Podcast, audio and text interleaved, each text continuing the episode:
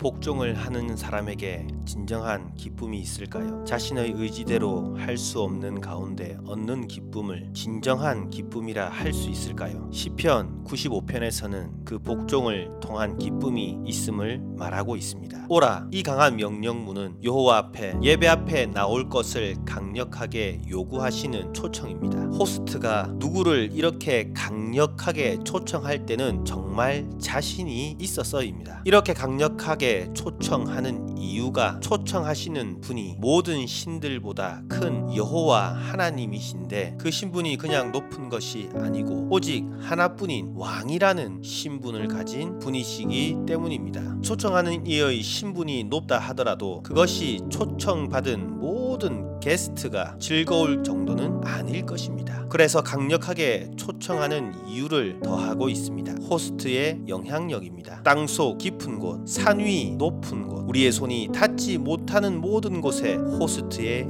영향력이 있습니다. 보이지 않는 곳에서도 영향력을 확인할 수 있습니다. 이 땅 위에 하나님의 손이 그 입김이 닿지 않는 곳이 없습니다. 다 하나님의 손에 의해 먹고 살고 있으며 심지어 바다, 혼 돈과 두려움 속에서조차도 하나님은 역사하고 계십니다. 이 정도 호스트면 안면을 익히는 정도, 같이 사진 한 장 찍는 것만으로도 게스트에게 큰 기쁨이 될 것입니다. 그런데 여기서 호스트가 요구하는 것이 있습니다. 무릎을 꿇는 것입니다. 호스트에게 복종하는 것입니다. 여기서 우리는 주춤할 수 있습니다. 7절에 그럴 수밖에 없는 이유가 나타납니다. 호스트인 하나님께서 만드신 이 잔치에는 특별한 드레스 코드가 있습니다. 그 드레스 코드에는 무엇인가 있어서는 안 됩니다. 그것은 바로 죄입니다. 호스트의 음성을 듣지 못하게 하는 것. 호스트를 보지 못하게 가로막는 것은 사람의 강팍하고 완악한 마음입니다. 그 강팍한 마음은 하나님을 시험하려는